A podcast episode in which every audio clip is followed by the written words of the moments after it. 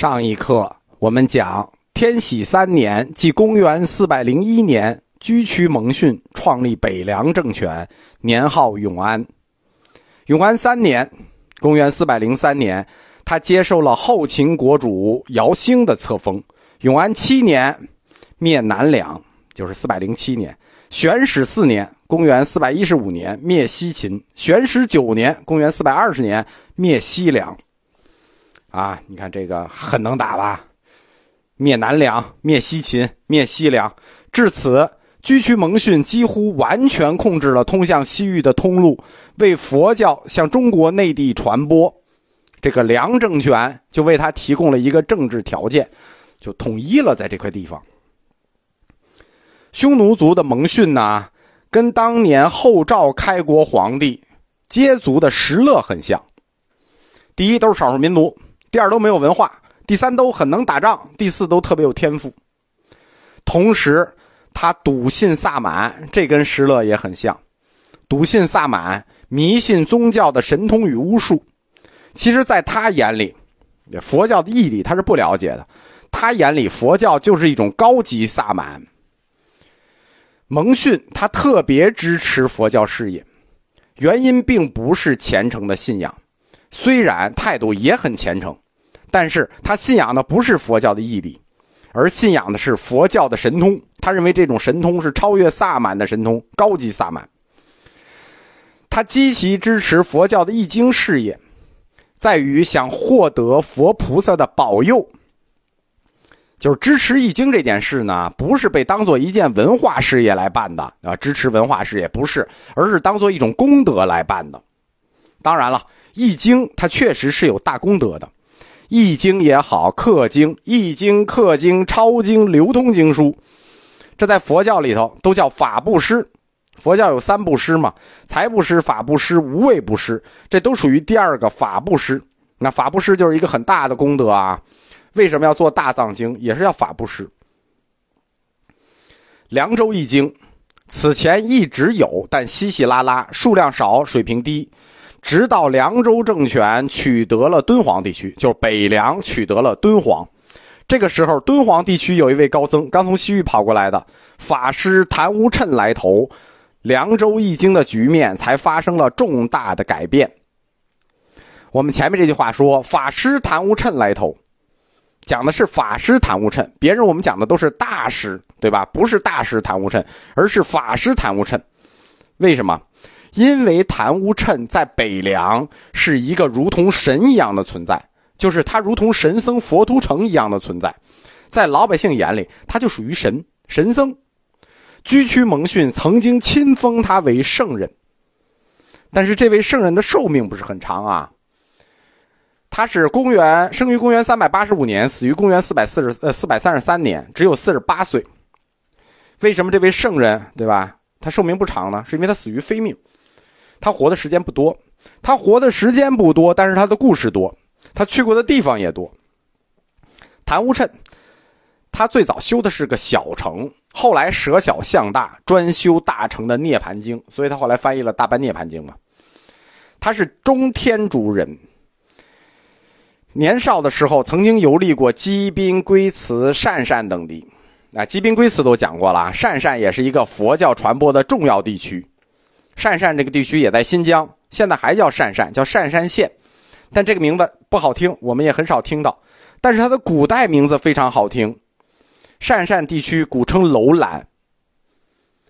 谭无谶，他以咒通神，他为什么有名？为什么像神一样？因为他能以咒通神，名震西域诸国。他在西域诸国有个名字，叫做大神咒师。大家一说就是大神咒师谭无谶。他的神咒能拘神使鬼，驱灾降福。他可以用神咒迫使龙王降雨，通过驱鬼让病人康复。那这个神通就不小了，对吧？这不是都挺好的吗？这个神僧跟佛都城一样，但是他有一点不好，而且此后遭后世非议。谭无趁善男女交接之术，就是男女嗨配这个这个这个技巧啊，但是我们不好多讲。他善男女交接之术，可令妇人多子。这是一个未经证实的传闻，但是这个传闻的资料来路很多啊，也基本可以当事实。他也是因此而死，据传闻他也是因此而死啊？为什么呢？因为这个法术就男女交接之术，你自己会就完了，你就别到处散了，是不是？也影响不好。但谭无趁他不，他他不光要散，他要开一个富婆班儿专门教授皇室和王族的女眷。那你说这能有好结果吗？对吧？当然这只是一个传闻啊。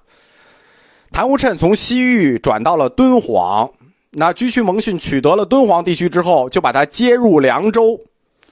接待和信奉信奉他，居屈蒙逊对谭无趁十分尊重，原因跟佛图澄那个性质是一样的，因为他除了这个宇宙通神之外，他还有一项功能叫做预言术，他能言他国安危，而且他的预言每每猜中，那就了不得了，对吧？我一预言就猜中，一预言就猜中，那了不得了，所以。蒙逊凡有国事与战事，必要向谭无趁咨询。有名啊，树大招风，对吧？有很多时候出名不是什么好事，他的名声太大了。北魏的第一代英主魏太武帝拓跋焘听说了，哎，凉州还有这么一个人，我要见见他。这个当时北方这个最有势力的政权是北魏啊，这个凉州实际就在西边那小块。河西地区这一小块所以整个北魏谁说了算？魏太武帝说了算，而且他跟这个北凉之间还有亲属关系，他好像把一个妹妹嫁过来了。听说这儿有这么一个人，我要见见，就召见谭无趁。那北凉和北魏这两个国家，那国力就不一样了，对不对？那蒙逊只好接着，好好，那就送过去吧。但此时蒙逊已老，身体也快不行了。当年谭无趁有个预言，就是我和王上会同时死。然后蒙逊觉得我也反正要死了，对吧？他怕谭无趁走后被这个北魏所用，在谭无趁去的路上派人将他暗杀了。哎，果然这个预言应验了。同年，居屈蒙逊也去世了。这是一个正式版的谭无趁大师的死因啊。传闻版的就是前面那个，前面那个说他他这个祸乱宫廷来的，后来被被被被干掉了。谭无趁在凉州易经。一共有十二年时间，从公元四百二十一年到公元四百三十三年，成绩斐然。他所译的经书在右录中列有十一部一百零四卷，在开元录中列有十九部一百三十一卷。他所译的经书大致可以分为三类，就谭无趁的经三类书。第一类叫大吉类，第二类叫菩萨戒类，第三类叫涅盘类。啊，大家记一下，我们分着讲：大吉类、菩萨戒类、涅盘类，这是三类。首先是第一类大吉类，大吉类经书。什么叫大吉类经书呢？大吉类是一个什么类的经书？就是一个宗教神学类的经书，就是你看着那个宗教神学啊，山精、树怪、树鬼这些神学性质的故事，都在大吉类经书里。现存的大方等大吉经六十卷。前分就是前三十卷，《大方等大集经》一共有六十卷，谭无趁翻译了一半三十卷，称之为前分，那就是他译的《大吉类》，应该说是率先翻译的大吉类。大吉类经的特点是什么？强调佛教神学，强调神术，特别强调佛教的咒语咒术，并且大吉类为佛教引入了鬼神系统。就什么佛教什么鬼呀、神呐、天龙啊、地鬼啊，都是被大吉类经书引入佛教的。他把泛神论和多神主义引入了佛教。大大吉经，它在某种程度上，就是说，它为什么会这样呢？是因为它在某种程度上反映的是当时西域诸国的土著信仰。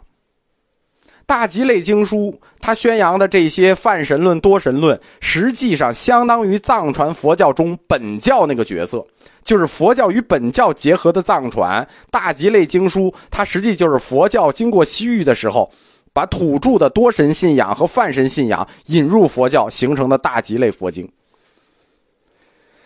大吉经，它除了吸收了西域各国的这些。鬼神系统啊，咒术系统之外，它也吸收了大量的汉地神灵系统与神话传说，比如十二生肖，这我们汉上二十八星宿，这都是我们汉族的，也都吸收了《大集经》里了。大集经把天神、地鬼、山精、树怪这些万物有灵而产生的神，哎，那个树也有灵产生的神，山也有灵产生神，这种万物有灵产生的神，全部转变成了护法，引入了佛教，成为佛教的护法，护持佛法的幽冥力量。这就有点像藏传里的莲花生大师，把本教诸神引入佛教，形成护法。他也就是把这些全部吸收进佛教，形成护法，叫做护持佛教的幽冥力量，因为都是各种鬼怪嘛。这样弘扬佛法的人，那他不光就会受到佛法的加持，对吧？你弘扬佛法，比如这个蒙逊，那你就要受佛法加持，这是肯定必然的了。除此之外，你还会受到这些护法鬼神的庇佑，因为他们在西域地区嘛。他们的民族本身就信仰这些鬼神，那这些鬼神变成了佛教的护法鬼神，他们自然也会庇佑你。这样就等于把佛法的庇佑，再加上了原来土著信仰的庇佑，双重保险。大吉经所宣传的这一类信仰，非常容易被老百姓所接受。为什么？因为这种观念已经上百年、数百年的在少数民族中流行。这是长久以来流行在西域少数民族地区的古萨满信仰和佛教信仰的结合，所以当然就容易流行。因此，大吉类经书所宣扬的这一些，一直受到北方少数民族国家统治者的普遍支持。那讲超了是吧？